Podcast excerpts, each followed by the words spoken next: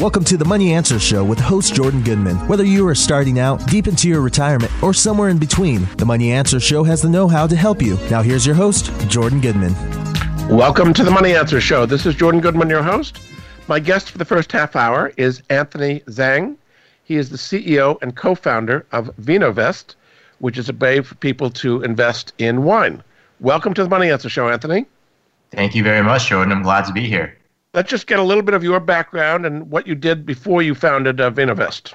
Sure. So, in terms of my background, I started out as an entrepreneur very early, uh, actually, my freshman year of college.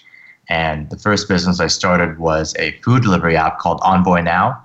And we helped college students who wanted to make a little bit more side money and connected them with their hungry peers and teachers on campus. That company was able to get some early angel funding from the likes of Peter Thiel and a bunch of larger Silicon Valley VCs, and eventually was able to sell that company after reaching 22 markets in 2016. And that was around the time I got pretty curious into investing for myself and wanted to do something outside of the traditional stock market. So that's how I fell into learning more about alternative asset classes and learning more about fine wine as an asset class. So let's talk about wine as an asset class. It's something people don't normally think of as something you can make money in. What is the, the health of the wine investing business today? Yeah, that's a great question because, like you and like many others, I think my only basic notion of wine as an investment was that some things age and they get better, right? That's where you get the adage age is like fine wine from. And right. As I dug in a little bit more, I realized that not only was it a viable asset class, but it actually had outperformed the S&P 500 over the past 40 years and was relatively uncorrelated, especially during market downturns. Because the main things that are driving the high end wine market from an investment standpoint is A, these bottles of wine need to be able to age to get better to reach their peak drinking window. And B, from a purely supply and demand standpoint, a five year old bottle will inherently just have less supply than a 10 year old bottle. So as it gets rarer, becomes more and more desirable, and through supply and demand, the prices get propped up. So you've got these high-end wineries who are making the same or less amount of wine every year, and then through global demand for wine, that sort of consumer uh, that is consuming all the wine is getting greater and greater, which has led to a very healthy high-end wine market over the past two, three decades. So give us a sense of the market. I assume it's pretty much for very wealthy people. Are these bottles sold on the internet or is it done through auctions? What, what is the mechanism of the wine investing business? It's still pretty hard to get into. I think, especially high end wine has the negative reputation of being inaccessible or exclusive or very elite, and that's still very much so true. When I was getting started, you know, I wasn't a wine insider, so I was looking at auctions, I was asking brokers or consultants to to help me find the best wines, and I realized that there are still so many layers and nuances in terms of what wine do I pick? You know, how do I know I'm getting it for the right price from a reputable source? And you know, how the hell do I store it? And these were a lot of barriers to entry that I encountered that made this pretty tricky to get into. And I firmly thought that there could be a better solution out there. I think a lot of people are just used to being able to log into either an online brokerage platform or be able to deploy their capital right away without having to think of all the intricacies of what and how this asset works. And that's what we're looking to help solve with building my company, VinoVest. So, what are the people in the existing wine investing business? Did they see you as a threat, or they thought you were bringing new capital to the business? What was their attitude towards you when you came up with VinoVest? I think there's two different attitudes with the existing players. Uh, first is the wineries. They're the ones that we directly work with, and we're telling them instead of you working with importers, brokers, distributors, then retailers, and not really knowing who your end consumer is, you can work directly with a platform like us where we connect you directly to consumers who are actively looking and trying to learn more about fine wine as an investment. And we're able to provide you that level of granularity. Um, so, that I think, at least on the winery side, has been very positive. I definitely think that we are seen as a disruptor in the wine investment space when you compare us to wine hedge funds or other asset managers or existing brokers because they're relying on a model that seems very similar to how the stock market worked back in the 50s or 60s. You know, you you call up your broker, you ask to place a few trades, and you don't really know what price you're locking it in at, and they'll call you, uh, you know, a day or two later, and be like, "Hey, Jordan, here's what we are able to get for you, and here's my commission. It's 15 to 20 percent." So we're really able to, I think, just move in a direction where all other asset classes are moving, and I think just catching up with the 21st century. So let's talk about the mechanics of it. What is the minimum investment? What fees are involved, and how long do you have to hold on before you can liquidate your portfolio? Minimum investment is just at $1,000. So that'll get you a case or two of wine. And as you move up, you'll be able to be able to buy, I think, a lot more higher end, potentially higher return bottles just with the higher price levels. In terms of the fee structure, it's a standard annual management fee of 2.8%. And what we do is we want to make sure that we cover everything you, that you need to know as a wine investor in that fee. So from all transactions to the storage to the active management to the insurance policies, all of that is bundled within our fee. And in terms of getting started, it's really, really easy as an online platform. Uh, you can get started, link your bank account or credit card, and in just a few minutes. And our team, which has built out an algorithm, is going to be able to take all of your financial goals from your risk level, from your investment timeline, from your available investing capital to be able to form a portfolio that best fits your needs. And uh, how long do people typically? And, and, you're saying people mostly take delivery of the wine bottles themselves, or it, they typically keep it in storage somewhere? they typically trust us to store it because you know it is i think um, uh, inevitable aspect of the wine world is that if you don't store it properly that wine is going to turn to vinegar and be worth nothing so mm. a lot of these consumers who either don't have their own wine cellar you know it takes a few thousand dollars to set one up at home or just don't want to deal with those physical logistics they trust us and we've got a network of storage facilities where we can not only make sure that they are professionally maintained, but also that they are also insured, kind of like the equivalent of you know an FDIC for your banking assets.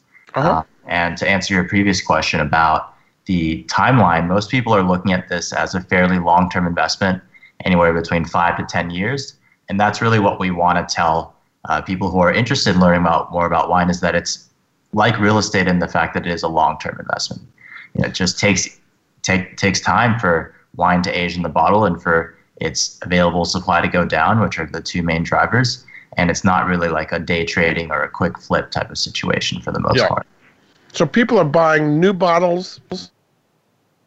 They're buying new bottles, older bottles, even barrels too. So you know the the market can be really really uh, dynamic for someone who wants to build a diversified portfolio strategy. Because not only can you buy uh, barrels, which are the equivalent of wine futures, you can buy wines from different regions, different years, and really to be able to diversify yourself within the asset class as well.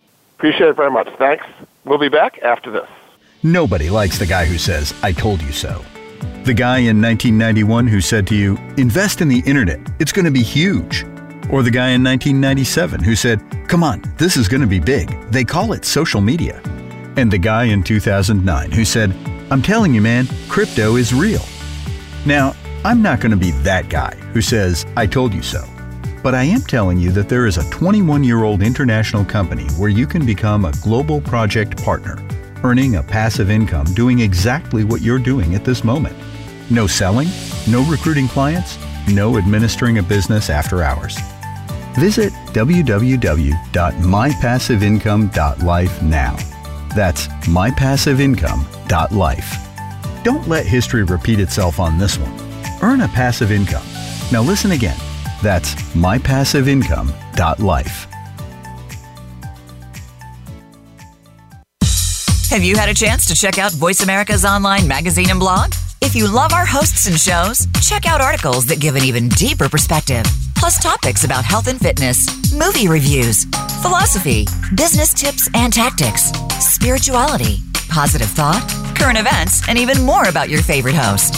It's just a click away at blog.voiceamerica.com. That's blog.voiceamerica.com. The Voice America Press Blog. All access, all the time.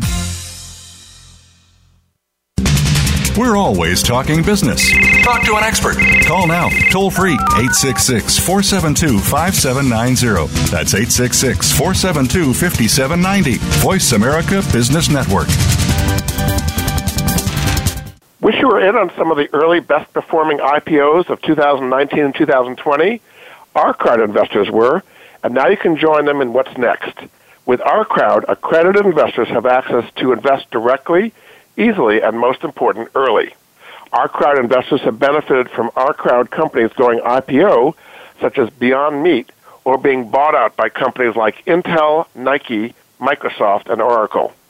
Today, you can see our crowd's investment in TechSee, a, a software startup that helps technicians and customer service teams see what customer sees without ever stepping inside their home or office.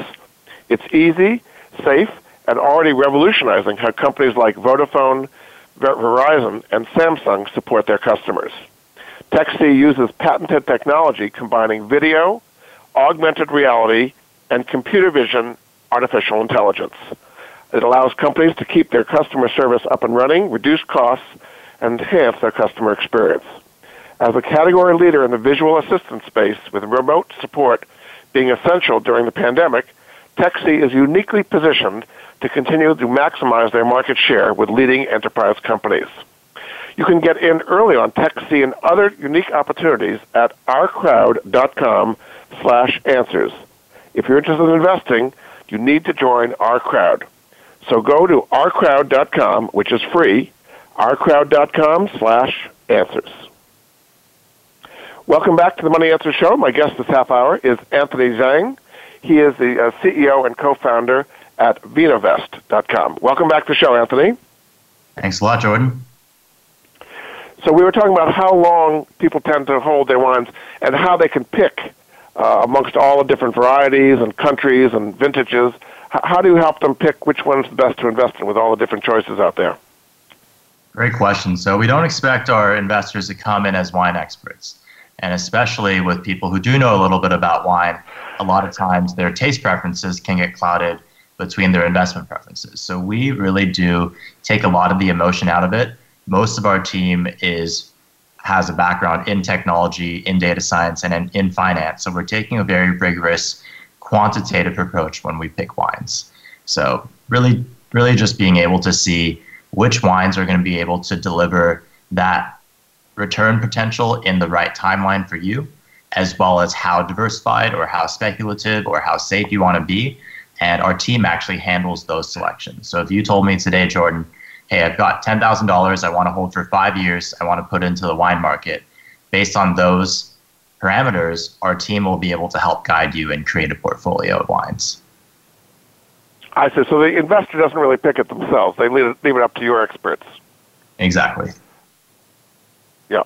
So in general, the higher priced wines tend to appreciate more than the lower priced wines over time. Is that uh, what you're saying? I would say it does depend, but I'd say investors with higher portfolio values tend to get the best returns because a you do have a lot more options. Like for example, if there was a two thousand dollar bottle of wine and you only were putting in two thousand dollars to invest, you're pretty limited in terms of your other options. And the other thing is that an investor with a larger portfolio amount can also afford to diversify. Say if you put in 10K, you can put 2K here, 2K there, and actually build a diversified portfolio approach, which leads to more steady returns with lower downside. So, how can people see how they're doing if they don't have to wait five to 10 years? Is there an ongoing market where there's a market price for different vintages of wines so you can kind of see how your portfolio is doing? The great thing is that the wine market is live. There are millions and millions of people who are drinking wine every day from a consumption standpoint. And what we've built out in our online platform is a way to unite all the transaction data that you're getting from people who are buying and selling wine every day, whether it be for investment, speculation, or for consumption. And then we tie that together into creating an estimated market value. So our investors, they can check in every day, every week, every month to be able to be like, all right, where's my initial investment tracking? Is it trending up or down? You know, what else is in my portfolio? And we want to give them the level of transparency and visibility that they come to expect with modern investment platforms. So they can sell their wine early. I mean, they don't have to hold on to it for five or ten years. If they need the money, they could sell it early, and they would have a sense of what the prices would be before they sell it. Is that correct? Exactly. That's absolutely correct. So even though, say, uh, you know, you you intend to hold it for five years, if something happens or you want to pull out, you can sell it. And we don't have any sort of minimum liquidation periods or anything like that. What we'll do is we'll just sell your wines back to the live market. And whether it be a retailer, a restaurant group, or another investor, we just match you up with the highest price and then create the transaction. So there are going to be t- several bids uh, when you want to sell it back to the market. That if you have something of value, there'd be a c- competitive bid for your, your wines. Absolutely. So with the wines that we're choosing, a big thing that our algorithm optimizes for is established liquidity on a secondary market. So we want to be buying wines that are always in demand. What what happens when a, a winery gets burned down? We've had these California fires, uh, both this year and in previous years, where a lot of vineyards got wiped out by the fire. Does that make the price of their existing wines go up a lot more? It, it tends to do that because you know the the demand for that winery remains the same or even may increase, but this winery is not going to be selling smoke tainted grapes, or perhaps a large portion of their new harvest is actually decimated. So they're producing wine at lower quantity for either the same price or higher price to an existing audience that hasn't really had any less demand for wine given that given given the natural disasters that we've seen. So a lot of these things, especially with the COVID impact as well, has actually made the wine market go up. Yeah. And is this truly a global market? Are you doing wines from France and Spain and Chile and South Africa and all the places that are growing wines? Absolutely. So it is actually primarily a global market. The United States, at least in terms of a supply side, is about less than 15% of what we're seeing on the global market. The countries like France, Italy, Spain that you mentioned, they have such a rich winemaking history that dates back to hundreds, if not thousands of years so because of that, on a global scale, their brands are just much more recognized, and they're they're what I would call the, the blue chip investments of the wine world. So you you said that the wines have outperformed the S and P 500. Give us a little bit more statistics on what kind of uh, rates of return wines have produced in the past. Absolutely. So uh, about 40 years ago, there started becoming an index to track the fine wine world. And that index has returned about 11.1% over the past 40 years annualized. S&P, I believe, is hovering around 8 or 9%. And I think perhaps the most attractive thing about it is when you look at its performance during downturns. So, for example, during the 2008-2009 uh, bubble crisis, there was about a 50% decrease in the S&P. And in terms of the fine wine world, it only dipped down in single digits. We saw the exact same thing happen earlier this year when the S&P crashed down, I believe, 20, 22% in February, March.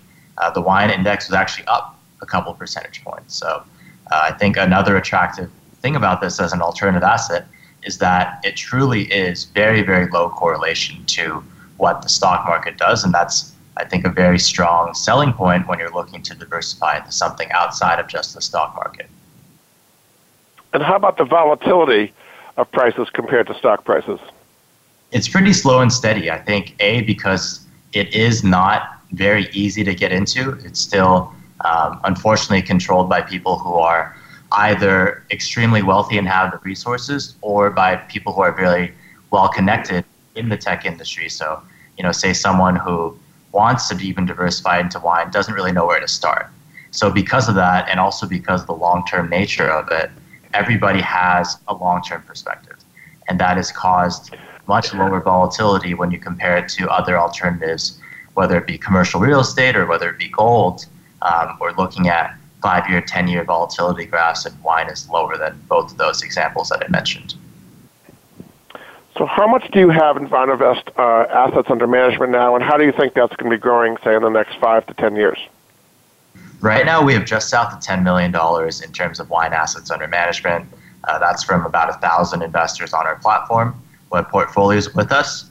And we've seen the most tremendous amount of growth in COVID. I think just, uh, you know, people are at home, they're they're, they're certainly drinking a lot of wine, uh, a lot more than before. And I think, given the state of the stock market, has a lot of smart investors feeling a little bit uneasy and wanting to start diversifying a little bit more. So we're having this intersection of a lot of people becoming interested in wine, plus a lot of people becoming more interested in alternatives, and our platform sits right at the right in the middle of that. So we've seen really, really positive growth, and I think just generally alternatives are going to be much easier to access for retail investors in the future. If you look at gold 30 years ago, right, you had to buy it by the bar, and it was very expensive, and same thing with commercial real estate. And now there's all these new regulations and laws that make it really easy for people to be able to invest in these asset classes that previously were only for high net worths or institutions. And you're not for accredited investors only. Anybody can go into. You don't have to be accredited to participate. Is that right? Exactly. So we have set up the platform in a structure where you're actually investing directly into bottles and cases of wine. It's not a fund. It's not a security. So as long as you're 21 in the United States, you can own that bottle of wine. No. So tell us about your website. What is the website, and what is the process that people would go through to actually sign up and buy some bottles of wine for investment purposes? The VinoVest website is at vinovest.co, so that's dot, .co, and the product experience we've designed to be really, really easy for people with basic financial knowledge of the markets, but you don't need to be a wine expert. So first, after you log in, we'll take you through a quick assessment quiz, asking you about your timeline, asking you about what other investments you have in your portfolio, as well as if you want to go aggressive or go conservative or somewhere in between. After that, you can fund your account online via bank transfer or a credit card, and then our algorithm will take those parameters in, digest them, and then start creating a portfolio for you. Is there any way to get income out of the portfolio? I mean, I guess if you just sell sell bottles along the way, there's no no other way to get income from this. Is that correct? This is just going to be purely based on the asset appreciation. So, you know, 100 bucks a bottle today, 200 bucks a bottle in five years, and of course, there's going to be active management on that portfolio to make sure that you're able to rebalance when needed, to take advantage of new market opportunities when they pop up, and also sell wines when they kind of reach their peak.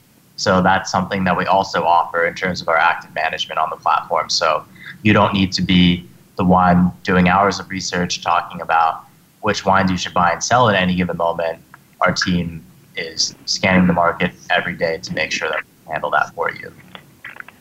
So you sell as well. and You, you turn over the management of your portfolio to your team, and if they think something's about to go down, they will sell and put it put something else in there that they think has more growth potential. Exactly. So we're we're monitoring the live market, taking a very active management approach, not just like a we buy your wine for five years and leave them until leave them until the end of the five years. So it's going to be much more hands on than that on our part. Very good. All right. Well, why don't just kind of sum up, uh, since we're just about to the end of our, our time here, why somebody should be investing in wine uh, in the current market environment where the stock market's been soaring for such a long time?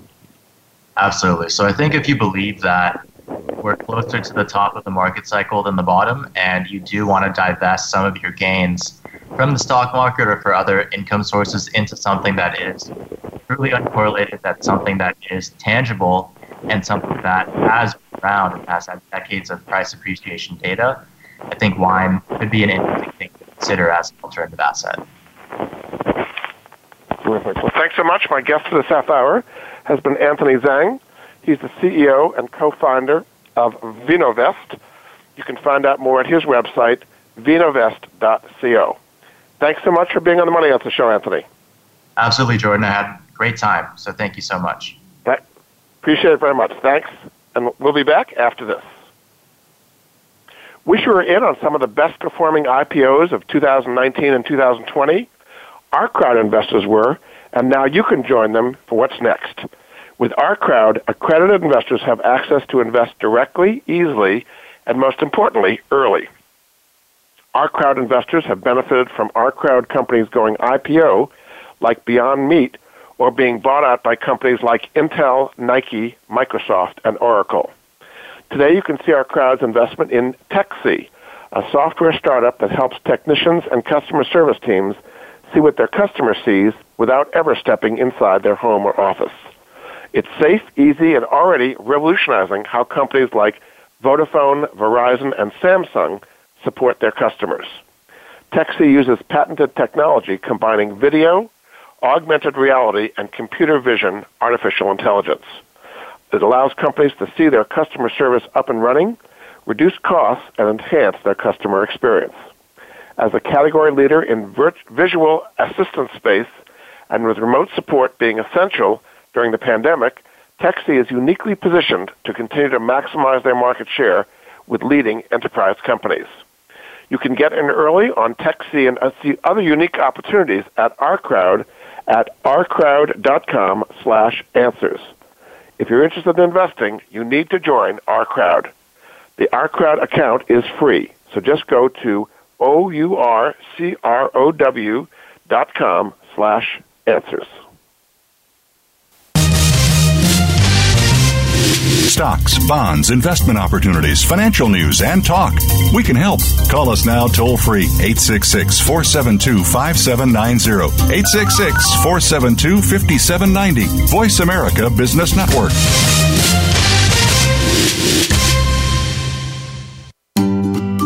Do you or someone you love have a life insurance policy that's no longer needed or not affordable? Did you know that you can sell your policy for cash? Your reason for buying life insurance has probably changed. Thousands of Americans turn to life insurance settlements to help sell their policies. They act as your representative, getting the highest market offer for you. You've got nothing to lose by simply inquiring. If you're over 64 with $100,000 or more of life insurance, you may already qualify. Call 877 485 6681 to get your free non binding appraisal or visit fundinglife.com. Life Insurance Settlements. Discover the true value of your life insurance. 877 485 6681. Jordan Goodman is an affiliate. He recognizes quality solutions, forming relationships to help improve the lives of his listeners. Be sure to like the Voice America Business channel on Facebook. You'll find out about up to the minute business happenings and get ideas from entrepreneurs and business professionals. Search Voice America Business or click the like button under the player and stay ahead of the curve.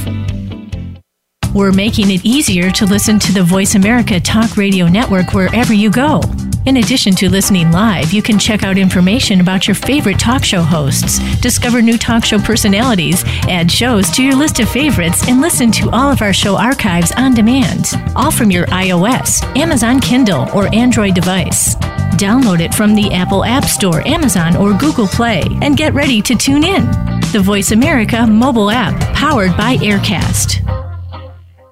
Business news and discussions are always changing. In order to stay ahead of the game, sometimes you need to be a follower. You can follow the Voice America Business channel on Twitter at VoiceAM Business. Again, that's at VoiceAM Business and stay current. The pace of change in the world is increasing exponentially and shows no signs of slowing down. Leadership is evolving and requires more and more innovative leaders to keep up. Innovating Leadership, co creating our future with Maureen Metcalf, features interviews with global business leaders, thought leaders, and academics in a wide range of industries. Proven concepts and tools may be applied to build your organization and deliver sustainable success. Tune in every Tuesday at 2 p.m. Eastern Time, 11 a.m. Pacific on Voice America Business. You've been listening to the Money Answer Show with Jordan Goodman. If you have a question for Jordan or his guest, please call us now at 866 472 5790. That's 866 472 5790. Now back to Jordan. Welcome back to the Money Answer Show. This is Jordan Goodman, your host. My guest for this half hour is Laurence Jankelow. Uh, he is the co-founder of Avail, which is an all-in-one software to help landlords run their uh, rental real estate businesses, and he is a real estate expert as well. Welcome to the show, Laurence. Great, pleasure to be here. Thank you for having me. Just give us your history a little bit and how you got to founding of Avail.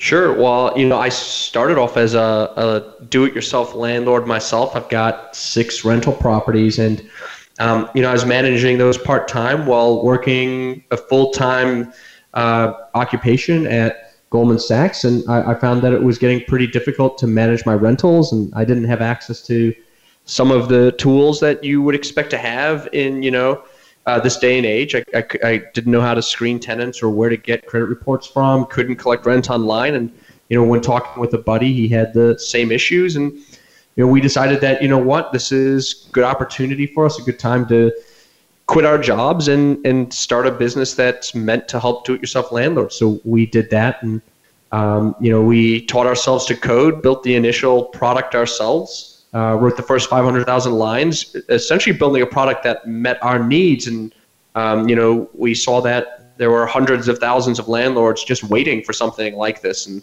uh, in some ways, we got lucky that there was a huge audience out there for this, but um, super lucky because the, the tool set itself is, is miraculous, even for even if it was just for us initially. So, what's the advantage of somebody investing in real estate as a landlord compared to stocks, bonds, and mutual funds, which are much more passive, it seems to me. Yeah, and I actually am happy you mentioned that because real estate, you know, a lot of people think real estate's passive, um, but it's not really. It, it's actually a lot of hard work.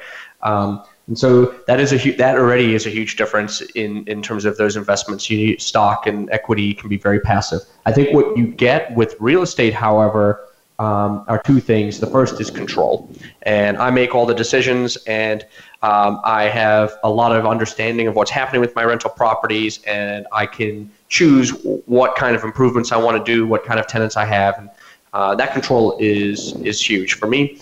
Um, the second thing that you get out of it um, is some diversification because you know uh, stocks and bonds and uh, are, are two asset classes, real estate's a third and you want some um, diversification across asset classes um, as you're investing. This is just a really good one to have that's fixed in something tangible. Yeah.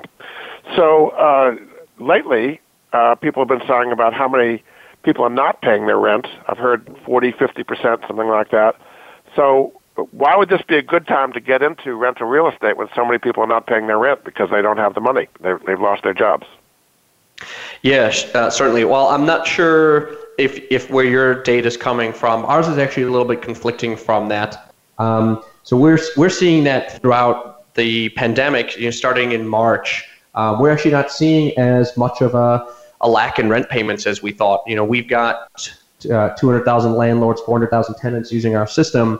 Um, we didn't see as huge a, a, of a drop as that um, over time. Initially, when you know when the pandemic hit in March, we were all fearful for April, and it ended up turning out that April people paid rent um, almost at the same rate as they had in March, and I think we owe a lot of that just to um, good timing with some of the policies that came out. Um, you know, there was certainly the stimulus checks that came out right uh, in the middle of April, and so that was allowing tenants to pay off their April 1st rent, and then we saw unemployment, huge benefits in unemployment come along that allowed them to pay their their May, June, July rents. Um, obviously, those benefits have ended now, so if, if, there are going to be real problems with rent payments, we're actually expecting to see it for September 1st. Um, so the data actually isn't showing it as bad of a situation as I think the media likes to show it. We did see a lot of tenants lose their jobs.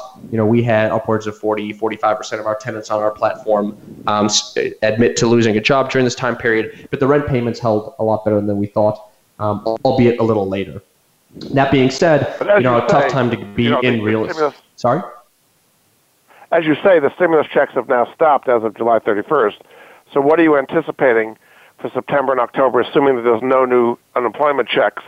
Uh, how high do you think the non-payment rate might get? Yeah, I mean, it, it could get reasonably high. Now there are people going back to work. We're seeing some of that happen. Um, and it also really depends on the nature of the real estate you're holding. Uh, if you're holding um, huge, you know, 200 unit multifamily properties, you may um, you may have a different experience than if your if your holdings are a couple single family homes or a, a three flat. Um, so the, the, experience that the landlord's going to face are going to be entirely different. Uh, that being said, if you if you're already holding the real estate, there's not much you can do at this point. Uh, it's not like you're making the decision today. Oh, should I be a landlord? Should I not? You already are, and now you're trying to make the best out of it that you can. Um, which is you know working with your tenants if a need arises to come up with a plan um, I know mortgage forbearance is an option for most landlords right now. So if your tenants can't pay, you do have that as an option, um, which really just kicks the can down the road, uh, but it's at least something. Um, now, if someone is deciding, hey, I'm not a landlord today, do I want to be one? This could be a good entry point only because, you know, uh, rental property prices may be deflated um, in the short term, allowing a good entry point. So, you know, anytime there's a market that's suffering, it can be an opportunity to enter. So, how is this going to affect the prices of rental properties? And maybe there's a difference between in center cities and in suburbs and rural areas. And many people, so many people are moving out of cities into suburban and rural areas. How is it going to affect pricing of rental units? Yeah, well, certainly. I mean, you're, you're seeing a huge change in behavior. Um, the question is whether it's temporary or if it's permanent. Um, you know, people are obviously moving to suburbs and more rural areas just to get more space, and get away from other people. Um, some of that's based out of fear. Some of it's based out of I just need more outdoor areas since I can't do anything in crowds. So uh, the question is whether that's going to be long term or not. If, if that ends up being long term, yeah, we'll see a change in rental prices. We'll see that um, you know multifamily property rental prices probably come down, uh, whereas single family home prices go up, and um, there's going to be an offset there. And you know if you're holding multifamily in the city, maybe you're scared, maybe you're not. Um, that being said, though, in cities there's been a huge uh, shortage of rental properties for years now, so that may actually end up normalizing and creating an equilibrium there rather than a, a negative effect who is the right kind of person to be a landlord? I mean, you have to be able to put up with, uh, I guess they call them three T's, right? Tenants, toilets, and termites. Uh, is this something that uh, some people just are not cut out to be, and some people it's fine?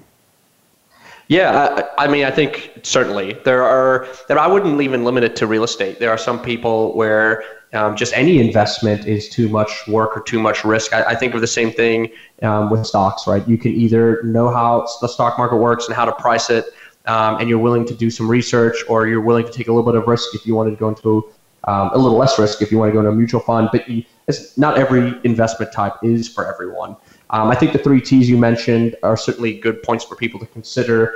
Um, you know, if you don't feel like you can take on the responsibility of creating a, a, comfortable place for tenants to live, then probably landlording isn't for you. I mean, you have to consider that there's a life involved that's not yours, um, and it does require a little bit more effort and, and patience. Um, obviously, toilets and termites, those things pop up. So, uh, you know, if you're comfortable going on Yelp and picking out a contractor um, and understanding that there's an expense there, and you can think of your rental properties as a business where there's revenue there to pay for those expenses, and you can manage it in a way where your revenue is more than your expense and you treat it as a business, then maybe it's right for you. If you can't think that way, then probably isn't right for you, and, and a different investment might be better.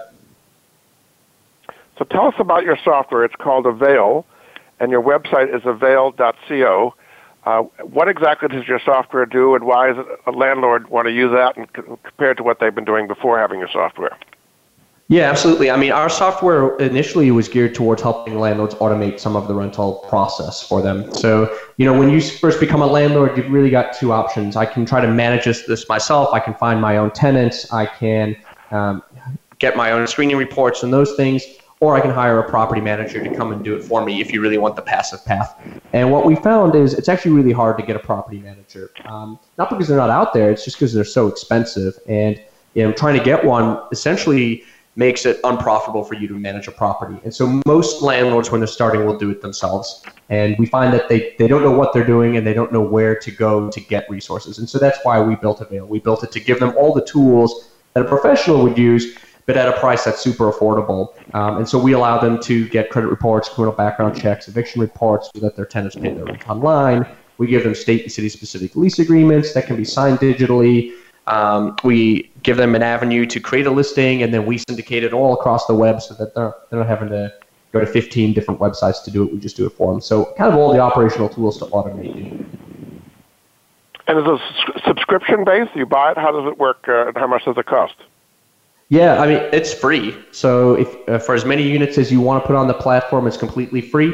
Uh, there is a um, a premium plan. We call it the plus plan. So if you need a lot more customization than what you get on the free plan, uh, then it's five dollars a month, and that customization will essentially allows you to write your own lease clauses, um, allows you to write your own custom application questions, and we find that not every landlord needs those things, um, and so it's free if you want it to be, or if you need a little more uh, tweaking, then you, you, it's five dollars per unit per month.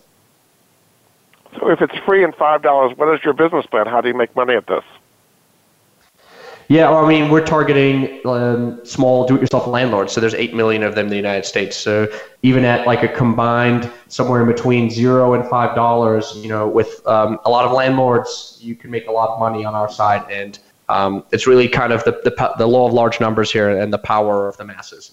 If we can get landlords to use the platform and um, each contribute a little bit of revenue here and there, it ends up being quite a massive business. And so we've got 200,000 landlords already and 400,000 tenants. Um, for us, it's clear that there's a huge demand for something like this, and uh, we, we end up making money that way. We also do make money on some of the transactional items that occur. So uh, the credit report and background check, uh, we charge $55 for that, so we also make money there. I see. Very good. All right, we're going to take a break. Uh, this is Jordan Goodman of the Money Answer Show. My guest this hour, this half hour, is Laurence Jankelow. He is the co-founder of Avail, uh, which is a software program to help landlords manage their uh, properties, and also he helps people uh, figure out how to be uh, good landlords and invest in real estate. His website is avail.co. We'll be back after this. From the boardroom to you, Voice America Business Network. Are you a homeowner tired of making monthly mortgage payments with little progress towards paying down your principal? Does paying off your home in five to seven years without making larger or more frequent payments sound appealing? Paying off your home in full in five to seven years is really possible thanks to Truth and Equity's Mortgage Equity Optimization System, a money management approach that puts your money to work for you 24 7. If you own a home with some equity, have a decent credit score, and verifiable income, you owe it to yourself to learn more about Truth and Equity's program. There's no need to replace your mortgage or refinance in many cases. The system works for new home purchases as well as current mortgages. Your home is your largest investment. Own it outright in five to seven years. Call Truth and Equity 888 262 5540 or visit truthandequity.com 888 262 5540. Jordan Goodman is an affiliate. He recognizes quality solutions, forming relationships to help improve the lives of his listeners. You've been listening to the Money Answer Show with Jordan Goodman. If you have a question for Jordan or his guest, please call us now at 866 472 5790. That's 866 472 5790. Now back to Jordan. Welcome back to the Money Answer Show. This is Jordan Goodman, your host. My guest this half hour is Laurence Jankelow. He is the co founder of Avail, which is an all in one software program that helps landlords manage their buildings, and he also helps people invest in real estate. Welcome back to the show, Laurence. Thanks. Excited to keep going. So, so there are two ways to invest in real estate. One is buy it all cash, and the other is to use leverage, to use debt to buy it. What are the pros and cons of those as far as buying rental properties? Sure. Well, I mean, I can only really think of one pro for the all cash, which is uh, essentially a, a, quick close. Um, and maybe if you really want to argue it, there's like a second pro, which is just um, more of a, men- a, mental hurdle, which is people don't like debt, and I can sleep better at night. Um, potentially, you could weather a storm like the pandemic right now better. However, there's a ton of tangible benefits to using debt, um, and I, I, hate I hate citing uh, Rich Dad Poor Dad. It's a great book, but maybe a little cliche. But there's good debt and bad debt, and any debt where it allows you to put money in your pocket every month is good debt. So, you know, if you use debt to get real estate and you're paying a mortgage, call it $2,000 a month, but your rental income is three or $4,000 a month, at the end of the month, yeah, you're paying off this debt, but you're, you're ending with more money than you started. Um, and that's good debt. And what that allows you to do is build up more of a portfolio faster and get more cash flow faster than if you pay all cash um, because that way you can get some leverage, you can get more properties than um, if you if you wanted to pay all cash all on your own. Do you think a lot of landlords are going to be running into trouble if they're not getting paid their rent? And I'm talking about in coming months where they're not going to be getting the tenants are not going to be getting the unemployment they were getting before. Uh, that the they're not going to be, the landlords are not going to be able to pay their mortgages, and therefore there could be more foreclosures if this moratorium goes away. Yeah, I mean that's certainly possible, and for landlords who've maybe over leveraged themselves, that's a that's a real concern, um, something to be nervous about. Um, that being said, though, you know banks aren't necessarily in the business to foreclose on properties. They don't want to do that. They have no interest in owning or holding the real estate. Um, and they're all willing to work with you just as we are willing to work with our tenants. And so if you find that you're in a position where, hey, look, you're not going to meet your mortgage payments on some of your properties, um, the first thing you want to do is communicate with your bank because most likely they'll work out a plan or um, do like a, a, one to three or six month forbearance on it. And um, you'll find that they don't really give you a lot of problems with that, especially at a time like this, um, because it's so much more costly for them to try to go through a foreclosure process. So risky, but not at the end of the day, on a practical level, not that risky. Um, that being said, also most of the time, you know, you end up having e- enough equity in the property where if you needed to, um, you could do a refinance, pull some cash out, use that to pay off some of the mortgage um, if you needed to. Um, and then, like I said, right now tenants are still paying their rent. Um, there's no reason to think they won't, other than okay, you know, un- unemployment benefits have stopped. But I, um, I would almost imagine that those things will be renewed, and it really depends on which state you're into, because each state is going to do unemployment a little differently. So I, I think we'll see that policy will catch up and and make things more available, make money more available. So what what are some of the laws around eviction? If people haven't paid their rent for six months, or you know, a long time at what point should the landlord move to evict them? Well, right now, depending on what state you're in and what kind of mortgage you have, you may not be able to evict them. Um, so some states have put on a, a moratorium on it, uh, which doesn't allow you to do the, the proceedings. Um, and then if you have a mortgage that's backed by Fannie Mae or Freddie Mac, um, which I think is something like 75% of all mortgages, you also can't move forward with um, an eviction. However, those same states and those same mortgages are also offering forbearance by the CARES Act. Those are also required. So, um, in some ways, you can try to figure it out. Um, the forbearance on the mortgage really just kicks the can down the road by six months, but it's also the same thing with tenants who haven't paid their rent. It's not a complete forgiveness of the rent. You're still expecting them to pay, but now you're just saying, okay, you're going to do it in six months, and, and you hope the timing of those things work out. And in the cases where they don't, uh, yeah, then you have to, you know, you go to you you go to court, you file the eviction proceedings, you try to uh, get a judgment against the tenant and get that rent back, and um, you know, obviously working with your bank in the meantime, who understands those things, so that you, you get the time that you need to to figure those things out. This is definitely an unusual time. This is not a normal time for evictions. Indeed, but it, it, I mean, do you see a wave? Of, say this goes on for another six months and the COVID's still out there in a big way, and the Congress has not renewed the expanded unemployment benefits and the moratorium on eviction foreclosures goes away. Just say for the moment that that's the case. Would you see a wave of evictions and foreclosures because landlords wouldn't be able to make their mortgage payments? Yeah, I mean, hard to have a crystal ball here. Um, uh, you know, if we make the assumption that uh, you know the pandemic is ongoing or has a resurgence, which there's, there's probably some likelihood to it with winter and everything, um, then yeah, you'd probably find that there is a cascading effect where if renters can't pay their rent, landlords then can't pay their mortgage, you know, banks can't you know, continue to pay wages. Um, you could see a cascading effect, but I think anywhere in that path, there's going to be an intervention. Um, and there's already laws being written to do this. So I'm not advocating for people to go out and, and be fearful or um, spread fear. I think in the end, we'll find that all of it kind of um, works out in a way, whether it's through government intervention or working out deals uniquely with each tenant or working with your bank. I don't think we're going to see um, as big of a problem as uh, you know it could be. I mean, certainly it could, it could be a huge problem, but I just don't I just don't see it happening personally. Do you recommend people rent places only where they live, or can they buy rental units all around the country even though they're not physically there? I think either way, um, the approach you have to take is different. So the rental properties I personally have are kind of close to where I live. Um, it does enable me to do a few things um, that you can't do if you don't live close by. However, I'm also in a what I would consider to be an expensive city. I'm in Chicago, so buying a rental property here is a lot more expensive. So if you're trying to buy your first rental property and you live in a major city like Chicago, you may be priced out from getting started. In which case, you might have to, if you want that passive in- that passive income stream, um, then you may have to look at more suburban or rural cities or cities across the country just to get started. And in those cases, uh, maybe it makes sense to price in a property manager or some sort of tool or a way to work with existing tenants to to help you manage those properties. So I think anywhere is fine, but it does definitely change the process you use to manage those properties. How is the whole COVID crisis affecting do-it-yourself landlords differently from large real estate owners?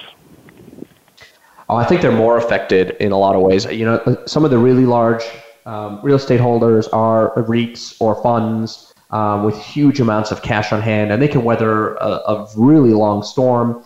Um, and they're not personally affected either. So you think about any of the the um, investors or holders of that huge REIT or institutional fund, their their salaries aren't impacted, their lives aren't impacted. Whereas a do-it-yourself landlord, a lot of them end up being accidental or in nature they, they never intended to be landlords. Maybe they had a, a condo or single-family home that they needed to move out of. Um, and you know, if they don't get their rent there, that could bankrupt them. And so uh, a lot more fear happening for do-it-yourself landlords. Um, and I think now is probably a good time for them to start thinking about what kind of community can they start to be involved in to start talking about their options. And you know, a lot of landlords might not know what their options are available, so it's a good time to just reach out and, and talk to people and even listen to shows like this so that they know what's available to them in a roughly minute or so we have left, why don't you kind of sum up why it makes sense in today's environment to become a landlord uh, to produce a, a stream of uh, passive income?